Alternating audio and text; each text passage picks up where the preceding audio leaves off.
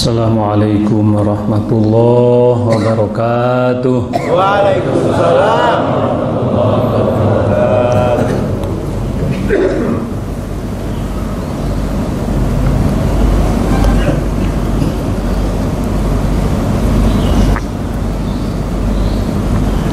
أعوذ بالله من الشيطان الرجيم بسم الله الرحمن الرحيم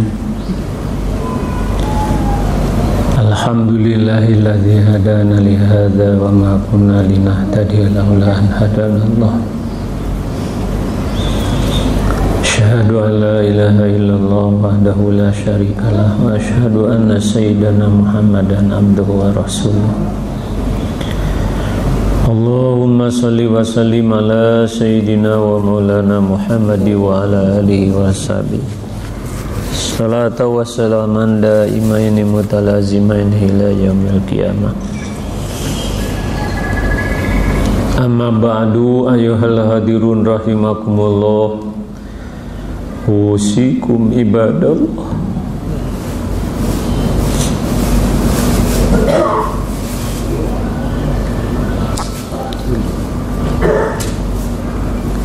wa iyaya bitaqwallah faqad fazal Qala Allah Ta'ala fi karim A'udhu billahi minasyaitonir rajim Bismillahirrahmanirrahim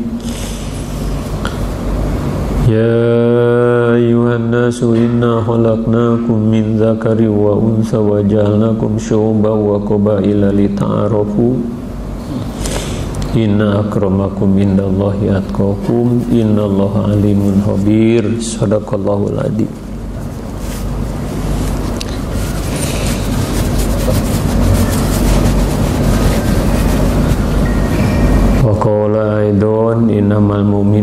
ihwatun fasilhu baina ahwaikum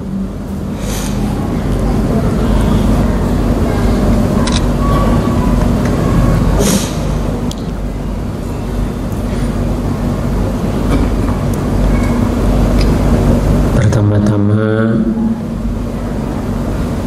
kami haturkan banyak terima kasih kepada panitia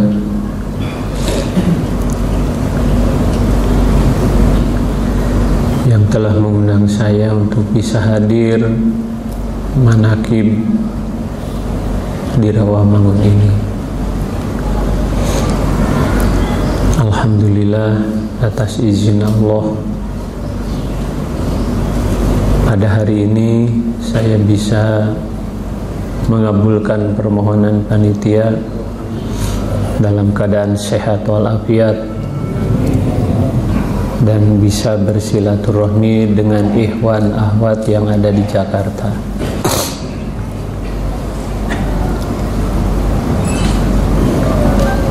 Mudah-mudahan barokah dari silaturahmi pada pagi hari ini kita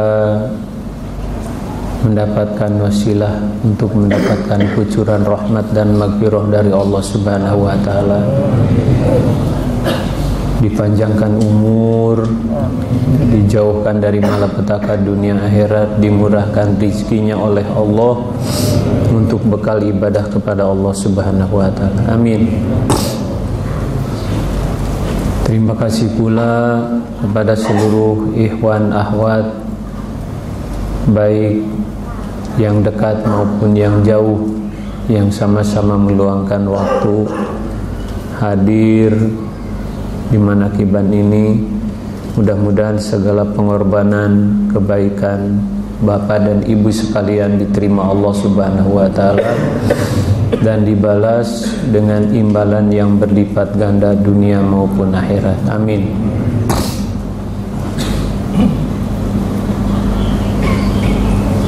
Beberapa kali Mas Andri mohon saya untuk bisa hadir di sini. Saya tidak bisa menyanggupi karena saya di Suryalaya kalau istilah sepak bola sebagai penjaga gawang. Penjaga gawang paling jauh sebatas garis penalti keluar itu. Jadi kalau keluar harus mencari dulu siapa yang mengensel yang ada di Suryalaya. Alhamdulillah setelah beberapa lama saya koordinasi dengan Pak Kiai Haji Abdul Kohir Wakil Talkin Pangresabah dari Sumedang. Beliau menyanggupi insya Allah untuk menjaga gawang di Suryalaya. Sebelum kami berangkat kemarin Beliau sudah hadir di Suryalaya Alhamdulillah Saya titip sampai maghrib. Mungkin saya bisa pulang dari Jakarta habis duhur. Jadi hari ini saya tidak bisa melaksanakan tugas di Suryalaya.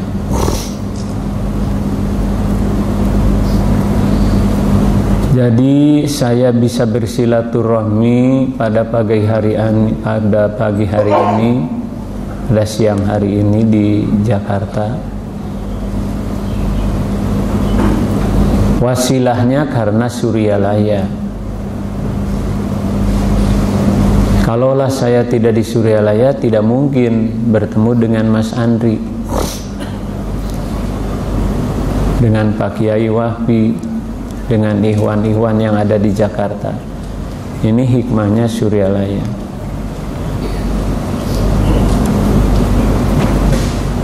saya sebagai orang bodoh tidak pantas untuk mengisi ceramah. Karena di Jakarta banyak yang pandai. Gudangnya ilmu. Tapi beliau memesan.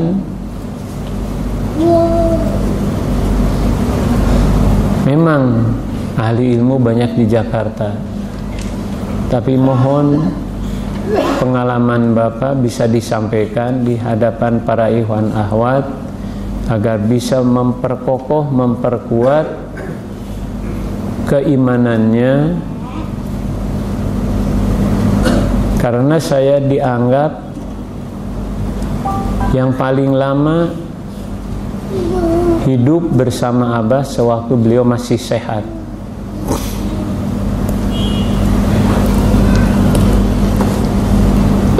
Orang tua saya belajar mengamalkan tarekatnya dari zaman Pangersabah Sepuh.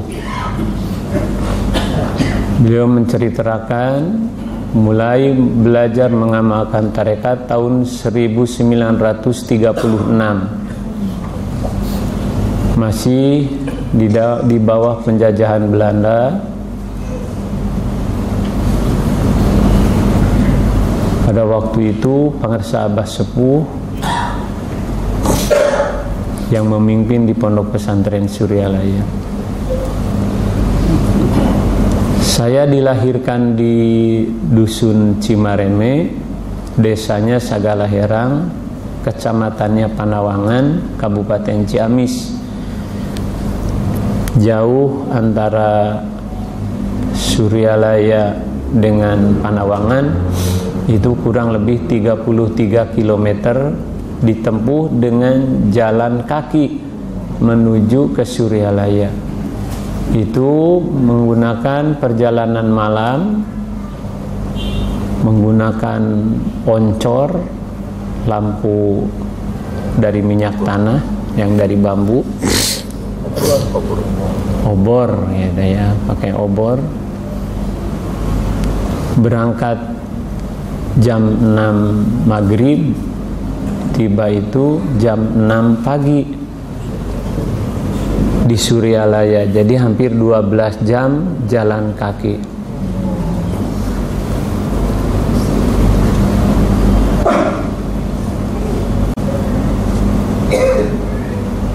Setelah saya menamatkan sekolah dasar kelas 6 tahun 61 saya nggak bisa melanjutkan ke sekolah menengah lanjutan karena orang tua tidak mampu untuk menyekolahkan ke SMP karena waktu itu SMP baru ada di tingkat kabupaten. Di Kawadanan juga belum ada apalagi di kecamatan. SMP ada di kabupaten di Ciamis di kota biaya hidup di kota dengan di kampung beda.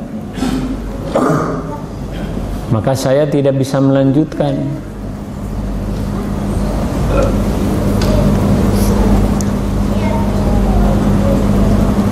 Pada waktu tahun 62 Suryalaya mendirikan yayasan dan yayasan mendirikan sekolah SMP ketika manakib di pesantren Suryalaya yayasan mengumumkan bagi siapa yang punya anak ingin melanjutkan sekolahnya ke SMP di Suryalaya dibuka sekolah menengah Islam pertama disebut SMIP waktu itu sekolah menengah Islam pertama yang mendirikan yayasan dengan biaya gratis. Tidak akan dipungut biaya pendidikan. Kecuali untuk biaya hidup mungkin. Mendengar pengumuman dari yayasan ketika kembali ke rumah ayah saya memanggil mau kamu sekolah di Suryalaya mendengar itu dengan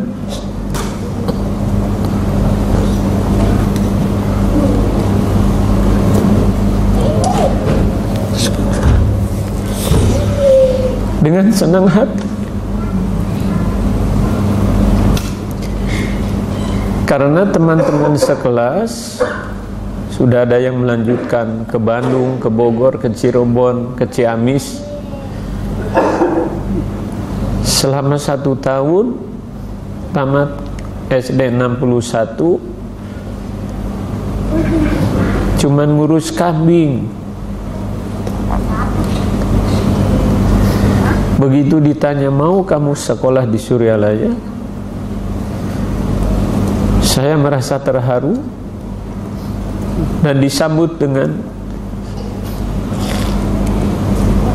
segembira-gembiranya.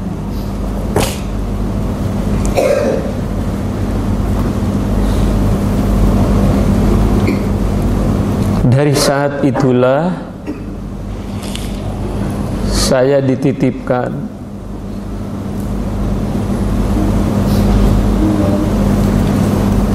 Oleh orang tua saya di Pengasabah untuk belajar mengikuti sekolah di SMP waktu pulang dari sekolah bekerja membantu pengersabah yang pertama ditugaskan pada saya bukan belajar. Abah membeli kambing dua karena tahu mungkin pangersabah saya di kampungnya tukang urus kambing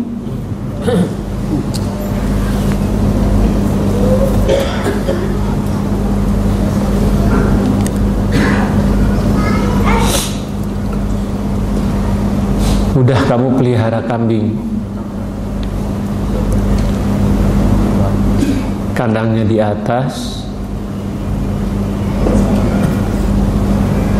Kurang lebih jarak ya 100 meter mungkin dari madrasah ke kandang di atas.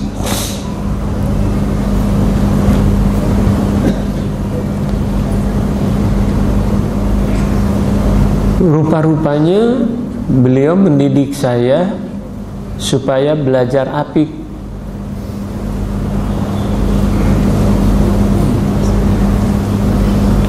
Karena memang saya bukan orang baik. Termasuk anak yang nakal.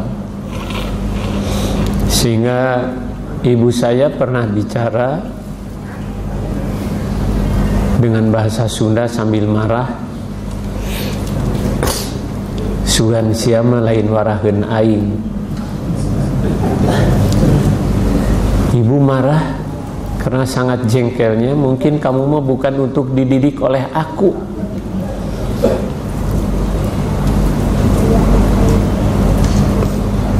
Ketika ngambil rumput di kampung untuk ngurus kambing lihat buah orang lain dilempar dimakan kalau lagi nyabit di bawah ada tanaman mentimun ada buah mentimunnya diambil dimakan. Ada buah danas udah matang punya orang lain diambil dimakan. Jadi belajar baik itu susah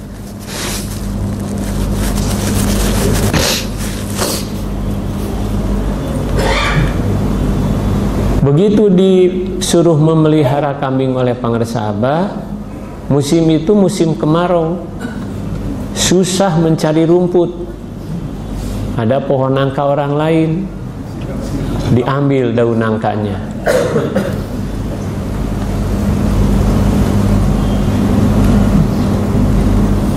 Ketika saya mengambil daun nangka, habis sholat asar, Abah manggil saya. Nama lengkap saya Sandisi. Nama panggilan di keluarga Ndis dan pangersa Abah juga suka manggilnya Ndis. Ndis ke dia. Jalan-jalan yuk. Sambil bawa tongkat. Itu tahun 62 Jalan-jalan yuk. Mangga Abah ngiringan saya ngikut di belakang.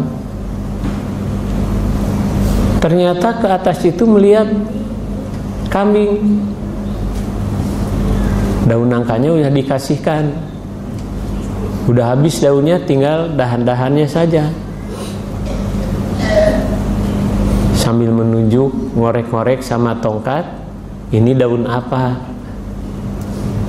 Saya bilang daun nangka abah dari mana? Dari pinggir kali Citandui. Punya siapa? Nggak ada yang punya kali. Apa bilang hus? Membentak kepada saya. Hati-hati, pinggir kali Citandui itu ada yang punya dikira karena pinggir Citanui itu hakuloh aja gitu nggak ada yang punya.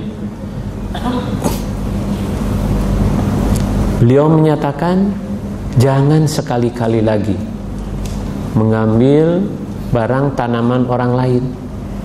Kalau rumput itu nggak ditanam. Jadi pasti yang punya juga meridoi apa yang kita ambil. Tapi kalau daun nangka daun singkong daun kayu yang lainnya yang biasa dimakan kambing itu jangan diambil. Dari saat itu saya tidak tahu bahwa Abah mendidik saya supaya belajar api. Terasanya sudah dewasa oh itu pendidikan Abah. Jadi tidak belajar ngaji tapi belajar diberikan pendidikan akhlak.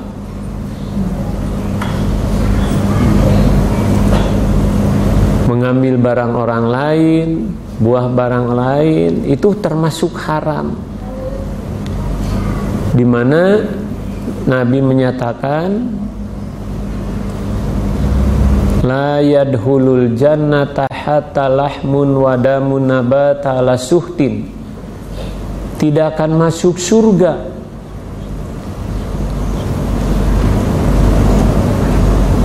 sehingga dia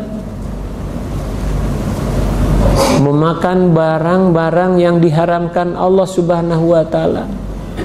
Dagingnya, darahnya dibesarkan dengan barang-barang yang haram. Jangan mengharapkan masuk surga. Dari sejak itulah saya beli belajar memperhatikan diri. Tidak berani lagi mengambil barang-barang orang lain yang ditanam oleh yang punya. Cuman mengambil rumput aja. Setahun selesai ngurus kambing kambingnya dijual semuanya oleh pengersa Abah jadi tugas saya tidak menyabit lagi saya diperintahkan untuk ngurus masjid. Dan ada suatu yang sangat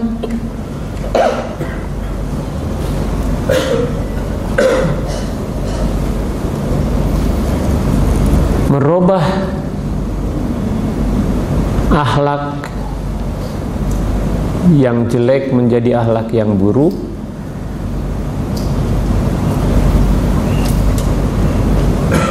baru beberapa bulan saya di Suryalaya ketika sudah ditugaskan untuk menyambit rumput habis sholat asar Abah manggil.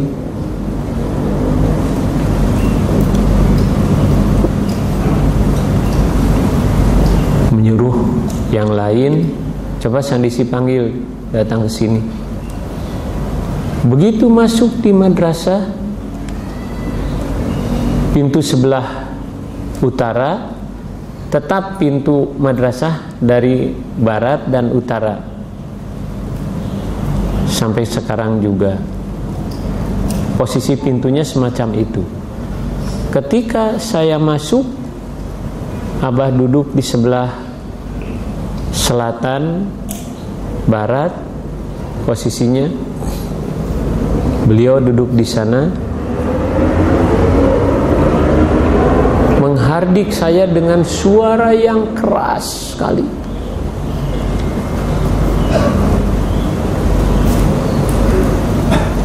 Bahasa Sunda mantog sia setan.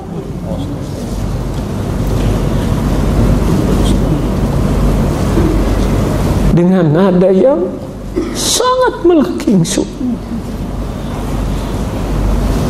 Tiga kali suaranya kedengaran oleh yang ada di luar. Mantog sia setan.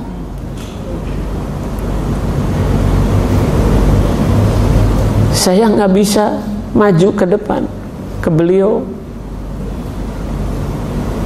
Cuman duduk di dekat pintu.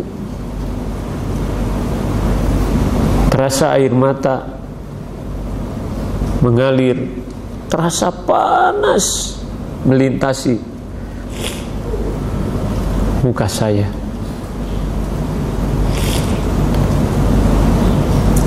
Ketika sudah selesai saya nggak berani musafahah kepada beliau. Keluar. Di luar rupanya ada yang memperhatikan. Sepuh pegawai di dapur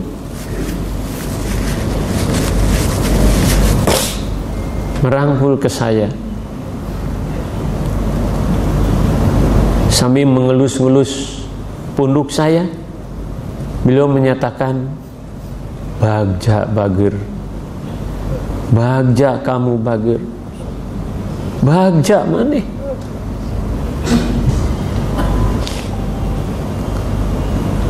Saya orang bodoh.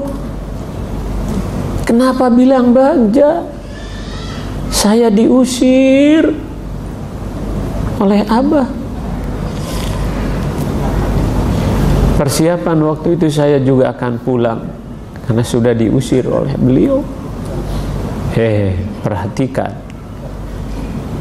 Siapa yang diusir oleh abah? Apakah kamu nggak mendengar? Yang diusir abah setan bukan kamu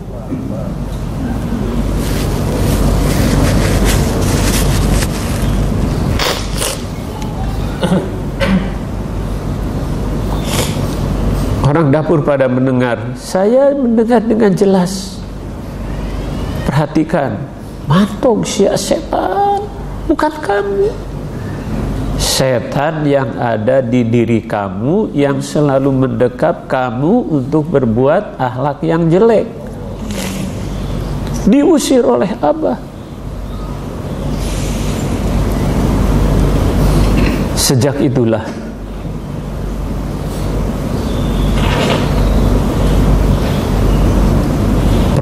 ingin pulang hilang. Sama sekali tidak ada. Akhirnya setahun saya tidak pulang-pulang. Diam di Suryalaya walaupun sekolahnya libur.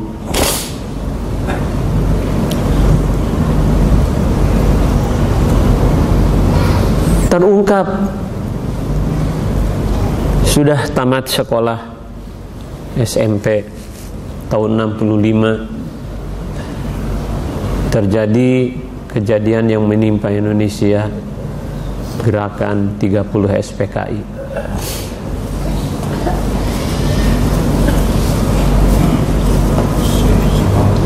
sehingga sekolah menjadi satu tahun setengah kalau nggak salah itu. Banyak kawan yang minta keluar melanjutkan ke Bandung untuk meneruskan setelah tamat SMP tapi kebetulan lagi di Suryalaya mendirikan pendidikan guru agama PGA waktu itu. Jangan.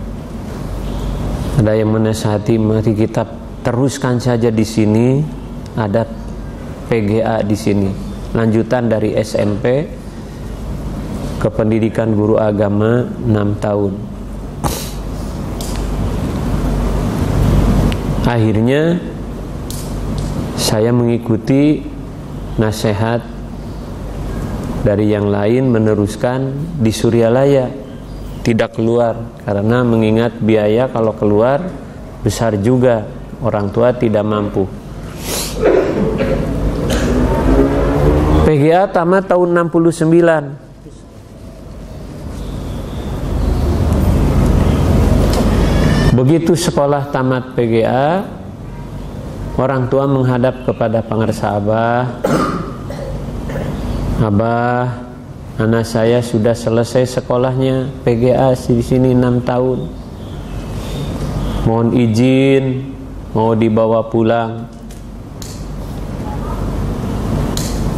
Karena kasihan di kampung banyak anak-anak yang nggak nggak ada yang belajar mengajar ngaji.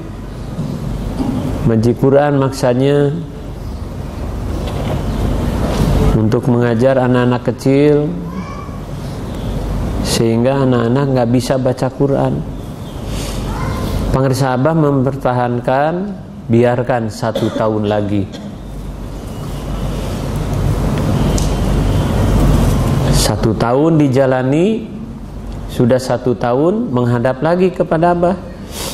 Bah, sudah satu tahun biarkan satu tahun lagi.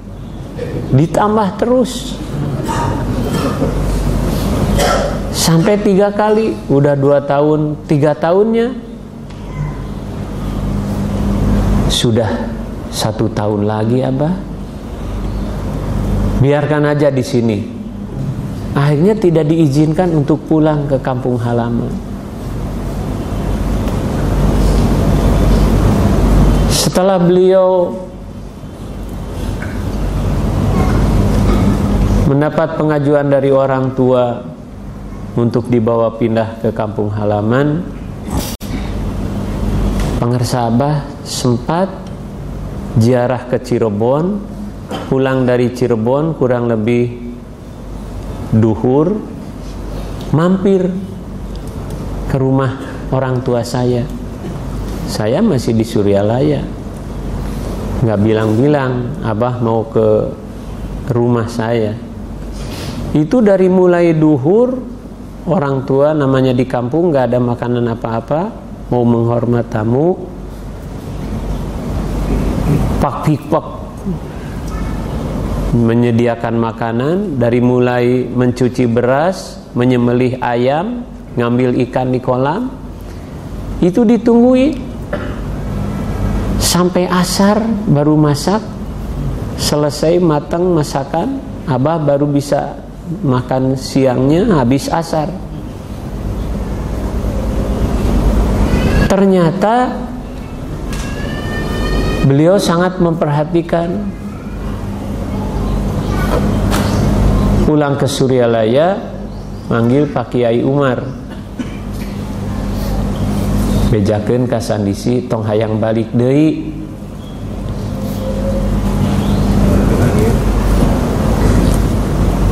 nggak bilang apa-apa yang penting jangan kembali lagi ke sana. Mungkin setelah beliau memperhatikan keadaan lokasi dan daerahnya kurang bermanfaat mungkin bagi saya kalau saya pulang ke kampung halaman. Akhirnya orang tua karena kekeh hayang pindah balik lagi ke kampung halaman untuk mengajar anak-anak rencananya mau mendirikan madrasah.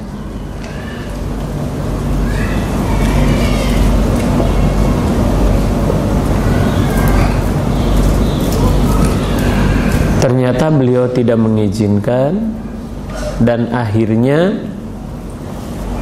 tahun 74 orang tua merekayasa. Sugan kudu dikawin ke dia maka orang lembur berusaha sekuat tenaga saya dijodohkan dengan tatangga masih Iwan anak Iwan. Yang kebetulan saya juga bogoh gitu. Dijodohkan tapi kebenaran bogoh itu cinta. Jadi istilah nama bilaktu ninggang dage gitu. atau hen tahun 74 dinikahkan. Istri di lembur saya di Suryalaya. Bolak-balik Suryalaya Panawangan. Setiap seminggu sekali. Jumaah Sabtu Minggu Senin pagi baru ke Suryalaya lagi. Lebih gawat ya macam apa ninggalkan Suryalaya nanate akhirnya begitu saya nikah baru beberapa bulan abah ngomong bahwa pindah ke dia bojo teh aduh ini berat ya yang dirasakan berat keinginan orang tua saya dinikahkan dengan orang kampung itu supaya bisa saya keseret ke Panawangan, ke kampung halaman. Ternyata abah lain pandangannya. Bahwa pindah istrimu ke Suryalaya. Waduh, berat sekali. Mana yang harus diikuti ini? Akhirnya saya menyampaikan ini kepada Abah Paki, wakil talkin dari Abah Sepuh sebagai sepuh saya waktu itu beliau paling sepuh bagaimana saya menghadap? Apakah harus ikut ke guru atau ikut ke orang tua? Gimana gitu? Orang tua ke ke harus pindah ke Panawangan tapi abah nggak mengizinkan. Saya pindah lagi ke kampung. Sambil tawajuh pengresa bapaki sambil menunjuk guru. Jadi yang harus diikuti itu guru, bukan orang tua. Saya masih mengajukan pertanyaan lagi. Kenapa guru yang harus diikuti? Beliau menyampaikan, kalau guru pandangannya lahir batin. Kalau orang tua hanya pandangannya sebatas lahir. Mungkin takut nggak bisa makan, nggak takut nggak bisa ngurus keluarga, mau dari mana makan. Kalau di kampung, sawahnya, kebunnya, kolamnya sudah disiapkan. Asal tinggal memelihara aja. Untuk makan tidak akan kurang makan. Sedangkan guru tatapannya lahir batin dunia akhirat oleh karena itu guru yang harus diikuti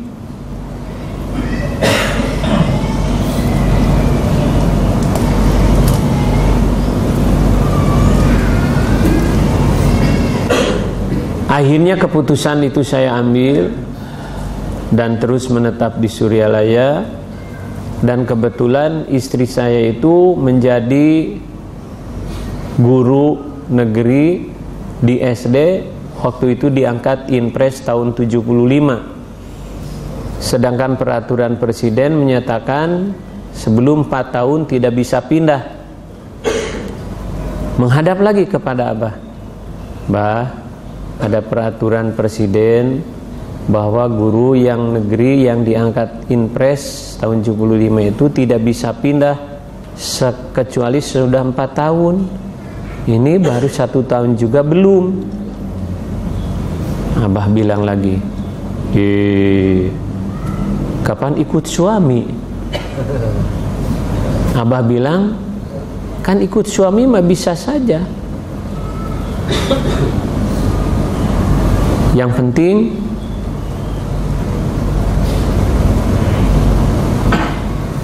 bawa aja surat ini nanti berikan kepada Pak Yoyo di Kawali beliau sebagai kandep dikbud dulu mah di kecamatan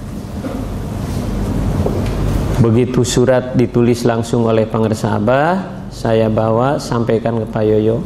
Begitu dibaca, wah ini tugas berat. Tapi ini tugas dari guru. Mudah-mudahan Allah bisa mengubulkannya. Walaupun berat saya akan hadapi, akan laksanakan. Ternyata Ada guru yang lain yang ditugaskan dekat Suryalaya itu ke wilayah Panumbangan yang dia ingin pindah ke Panawangan. Dia yang kasakusu ke sininya. Jadi kalau barter boleh. Jadi kalau ditinggalkan tempat yang kosong nggak boleh gitu. Jadi ini barter. Yang dari Panumbangan ingin ke Panawangan, yang dari Panawangan ditugaskan ke Panumbangan. Jadi barter. Tidak lama prosesnya, hanya satu minggu. Begitu satu minggu mengajukan surat dari Pengresa Abah ke Pak Yoyo, hari Sabtu sudah ada panggilan. Ibu hari Senin harus sudah masuk di wilayah Panumangan. Ini surat tugasnya sampaikan ke Kandep Dikbud yang ada di Kecamatan Panumbangan. Orang tua tidak ada yang tahu seorang pun bahwa istri saya harus sudah pindah hari Senin. Begitu pindah hari Senin ke Suryalaya tidak bawa apa-apa. Hanya badan sekujur dengan pakaian. Dapatlah diketahui oleh orang tua, marah bukan main.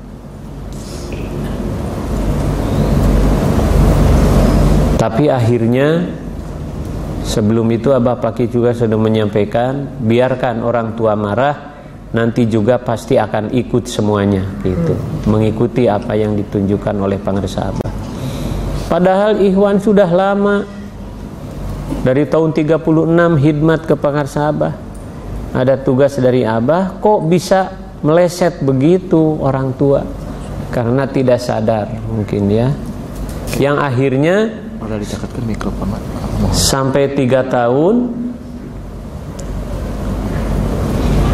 baru sadar orang tua.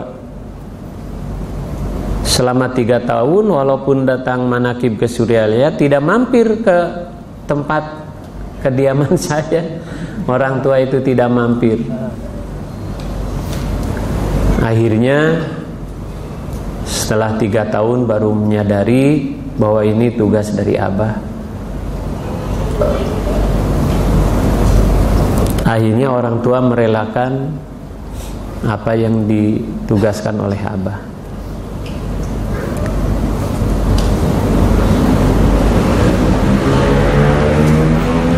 Perjalanan ini rupanya sudah diketahui oleh beliau Pangersa Abah jangka kurang lebih 16 tahun. Saya merasakan 16 tahun kemudian Suryalaya mendirikan perguruan tinggi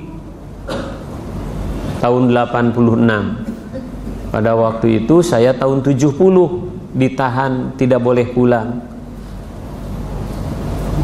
Begitu mendirikan perguruan tinggi langsung abah manggil sini ikut sekolah lagi biarpun sudah tua kata beliau rupanya kereteg yang ada di dalam hati saya bisa diketahui oleh pengersa apa sama Syekh Ahmad Kanji kereteg dalam hatinya diketahui oleh gurunya Abu Ishak Maghribi dalam hati saya sangat menginginkan melanjutkan kuliah ke perguruan tinggi.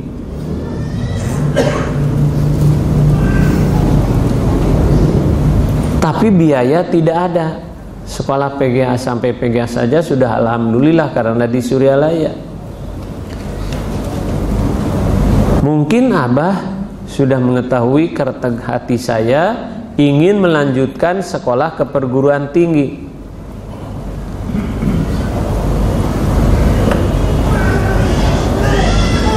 Karena begitu Suryalaya memproses mendirikan perguruan tinggi, saya yang lebih dulu dipanggil.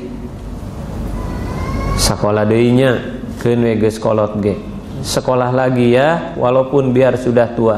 Sudah anak tiga saya waktu itu ngiringan abah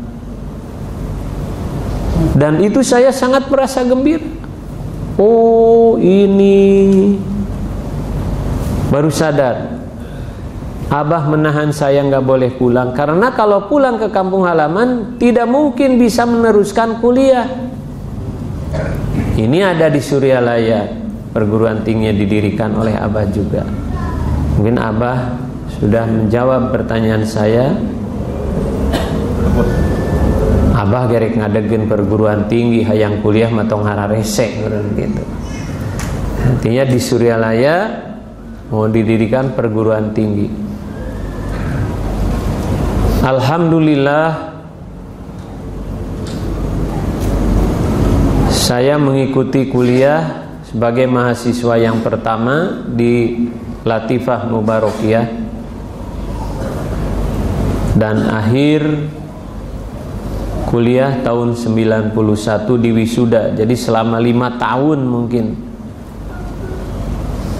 di bangku kuliah. Karena waktu itu masih bergabung dengan IAIN jadi belum berdiri sendiri menyelenggarakan ujian harus mengikuti ke induknya tidak bisa menyelenggarakan ujian sendiri.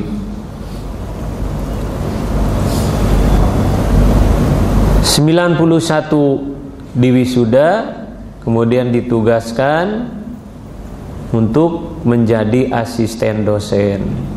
Abah bilang bantu dari itu mah dosen di Bandung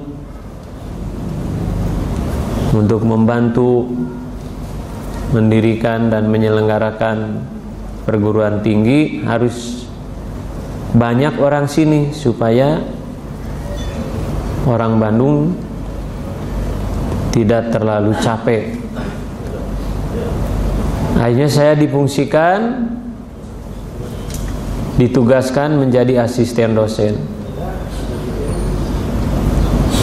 Tahun 2005 Sudah berjalan beberapa tahun Saya ditugaskan Untuk memberikan talqin dikir Habis sholat Jumat Dikir Jumat Khotaman Jumat Sebagai khotaman Ada yang manggil Haji Aib sebagai pendamping pengersabah Upami tos beres khotaman Disaur ku abah Mangga Selesai khotaman menghadap kepada beliau. Beliau menyampaikan satu kalimat saja, nalkin.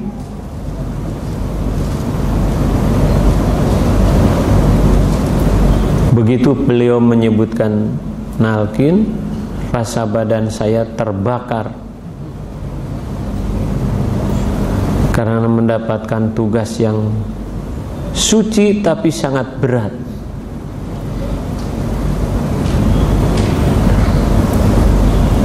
Saya belum yakin, akhirnya saya sampaikan ke Umi. Umi, apa maksud Abah? Umi nanya lagi ke Abah.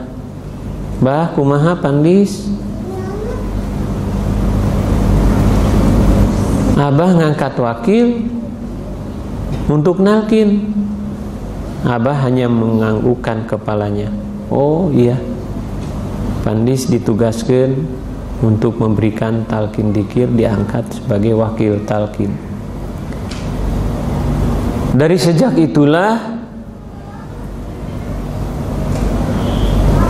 mengajar di kampus karena terganggu. Begitu mau mengajar sudah ada tamu lagi. Akan mengajar ada tamu lagi. Jadi ditinggalkan banyak ditinggalkan mengajar di kampus. Akhirnya saya mengundurkan diri dan memfokuskan menghadapi tugas beliau Pangersabah memberikan talkin dikir bagi orang-orang yang mau belajar dikir dari saat itulah sampai sekarang saya benar-benar diikat di Suryalaya dan sudah tidak mungkin kembali lagi ke kampung halaman karena sudah berdomisili di Suryalaya.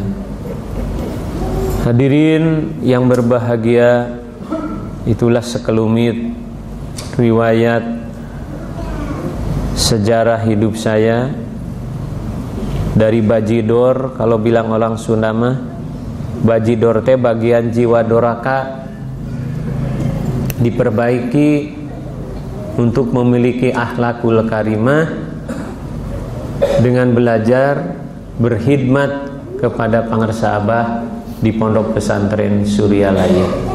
Saya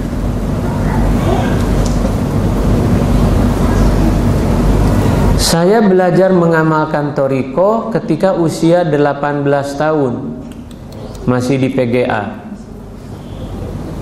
Karena waktu di SMP Beliau belum memberikan izin untuk ikut talkin Nanti. Padahal usia sudah lewat, lewat 15 tahun. Ternyata usia 18 tahun saya baru diizinkan ikut talqin.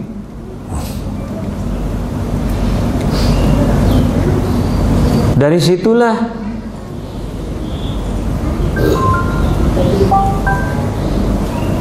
di daerah-daerah yang dekat dengan Suryalaya banyak yang mendirikan manakib. Ikut dengan orang tua, sekarang sudah almarhum Kiai Mualim Hudaimi Mualim Sodikin sebagai mubalik senior. Ikut keliling kalau malam.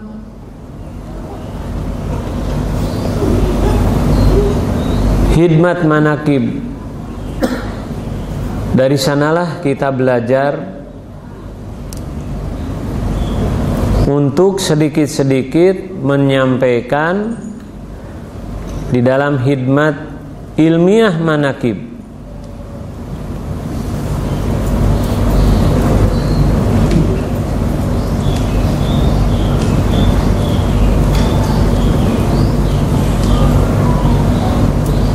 Yang disampaikan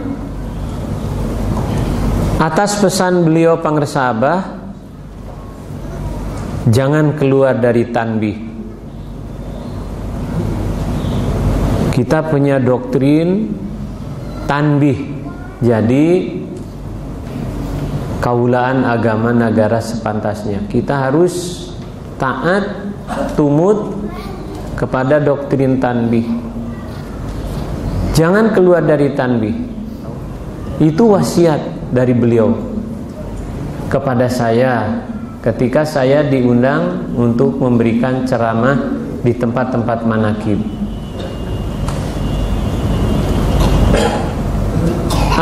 Alhamdulillah.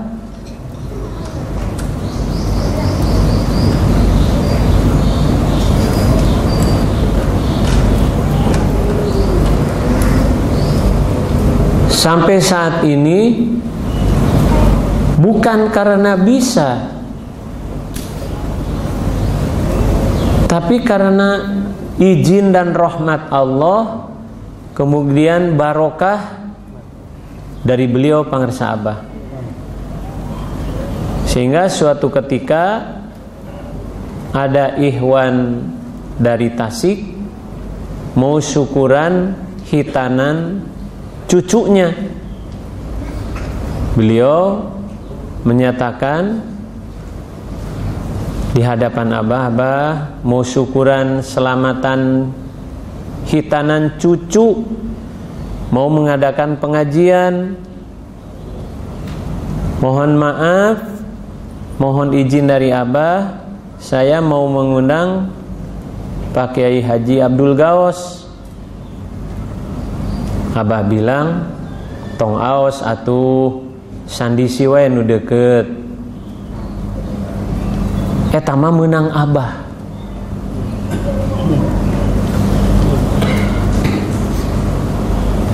Saat itulah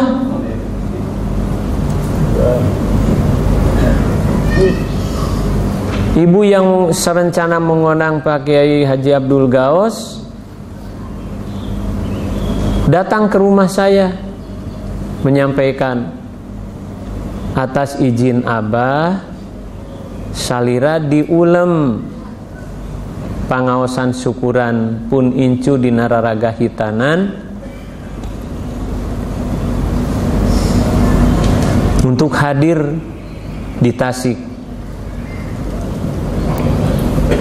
Abah bilang menceritakan dia. Tong aos satu udah sibuk aos mah cina gitunya. Sandi siwai menang abah. Sandi sima jenan abah. Ini yang saya merasakan makin terbebani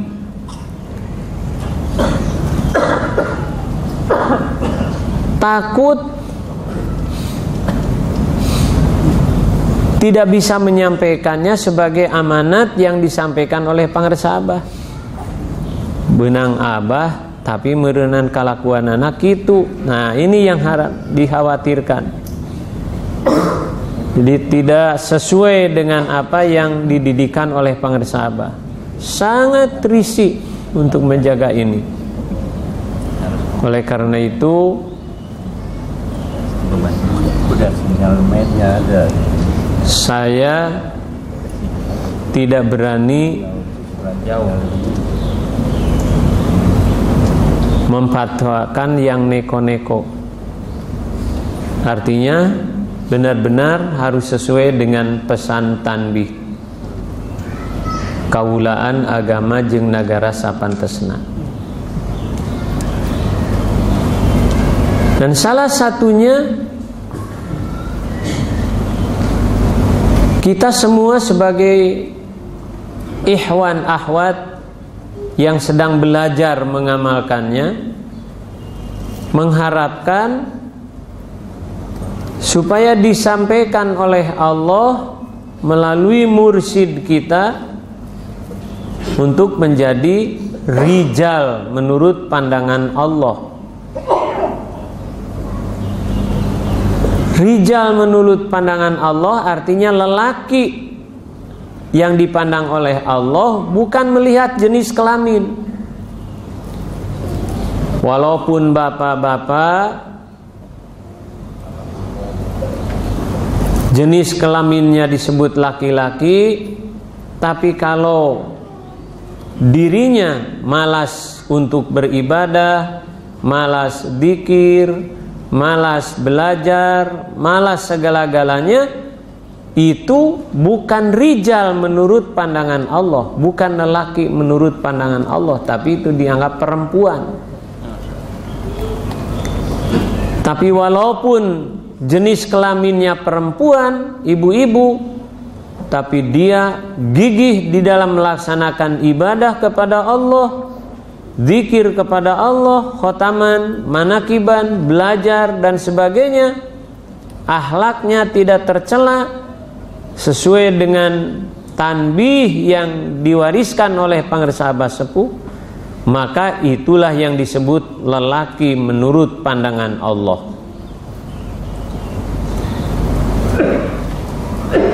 Di Quran An-Nur ayat 37 Allah menjelaskan Bismillahirrahmanirrahim. Rijalun la tulhihim tijaratu wala bay'un an zikrillah. Wa iqamis salati wa ita'iz zakah yawman tataqallabu fihi al-qulubu wal absar Allah menjelaskan yang dimaksud rijal lelaki menurut pandangan Allah la tulhihim mereka yang tidak tertundukkan tijaratun dengan harta benda dagangan wala baiun dengan jual beli andikrilah dari mengingat Allah. Jadi walaupun sedang jual beli ngurus harta benda dagangan tapi hatinya tidak terikat dengan urusan jual belinya selalu diisi dipenuhi dengan zikrullah itulah rijal menurut pandangan Allah oleh karena itu dikir hati tidak terbatas oleh ruang dan waktu tidak terhalang oleh pekerjaan tidak terhalang oleh hadas besar maupun kecil di mana saja kita berada, hati harus selalu diisi dipenuhi dengan zikrullah.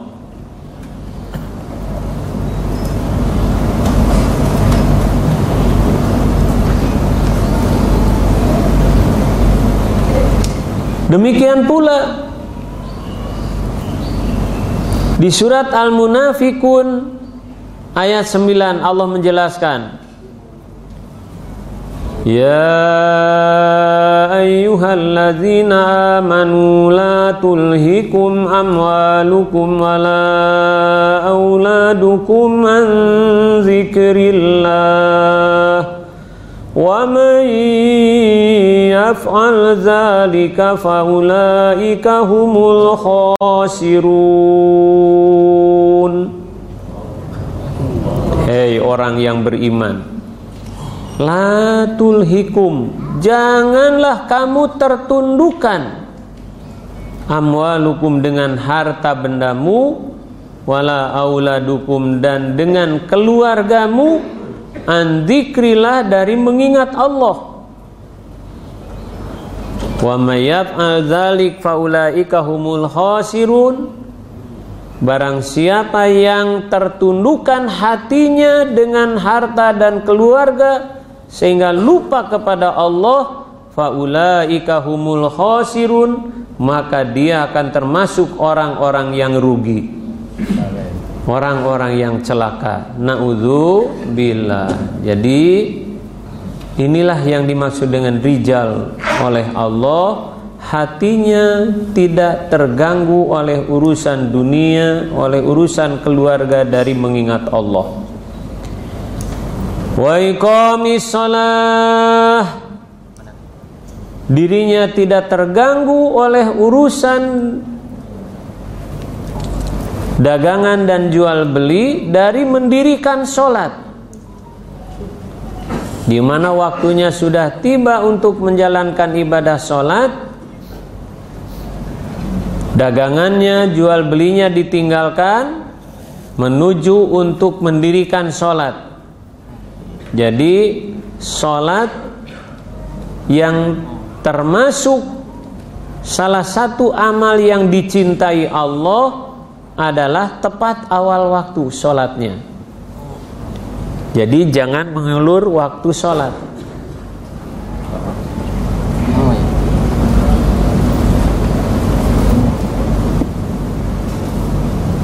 Karena mengulur waktu sholat termasuk salah satu tanda orang munafik.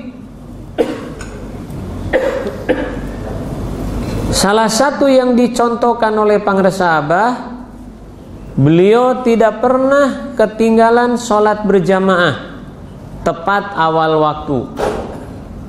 Begitu dikumandangkan adan tepat waktu masuk sholat, beliau sebelum adan sudah ada di masjid. Sewaktu-waktu ketika mau ke masjid ada tamu. Pangersaba menghormati dulu tamu. Karena ada hadis mangkana yuminu billahi wal yaumil akhir fal yukrim doefahu. Orang yang iman kepada Allah dan hari kiamat hendaklah dia menghormati tamunya.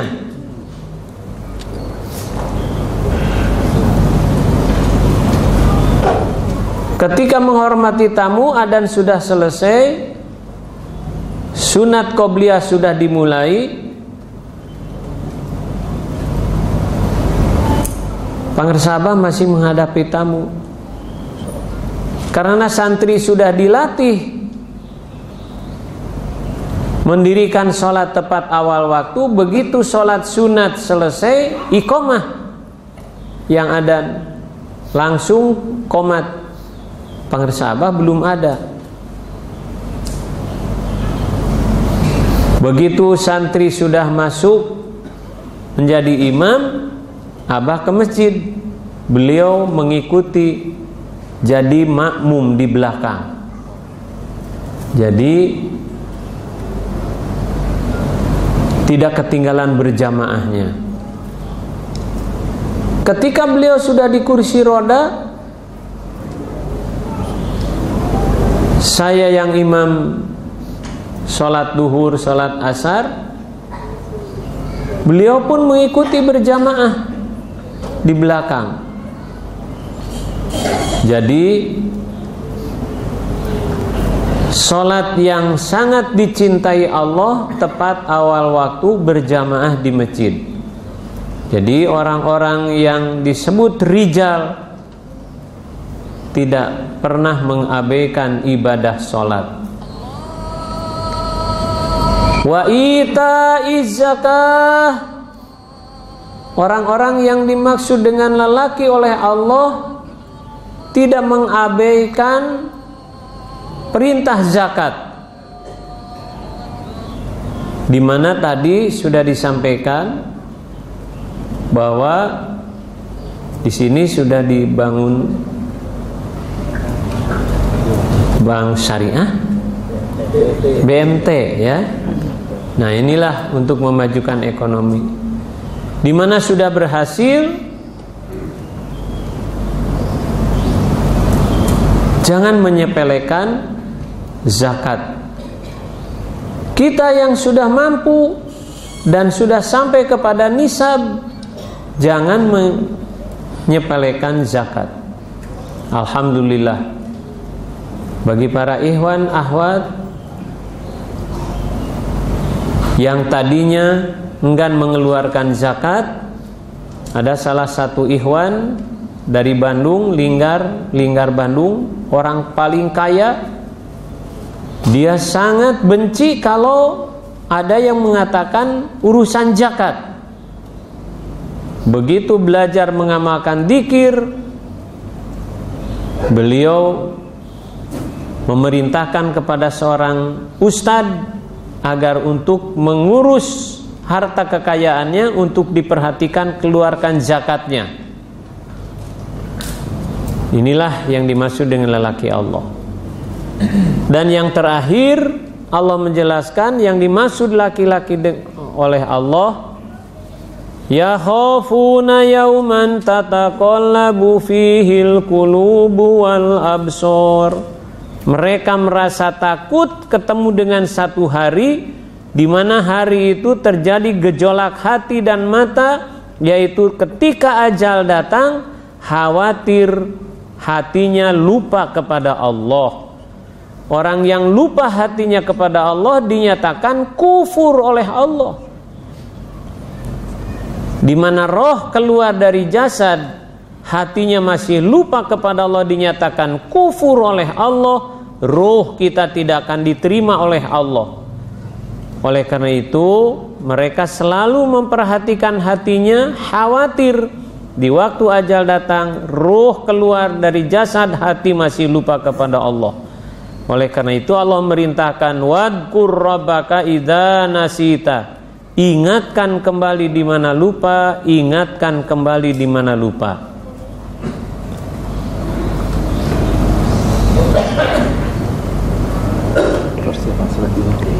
Inilah yang disampaikan Allah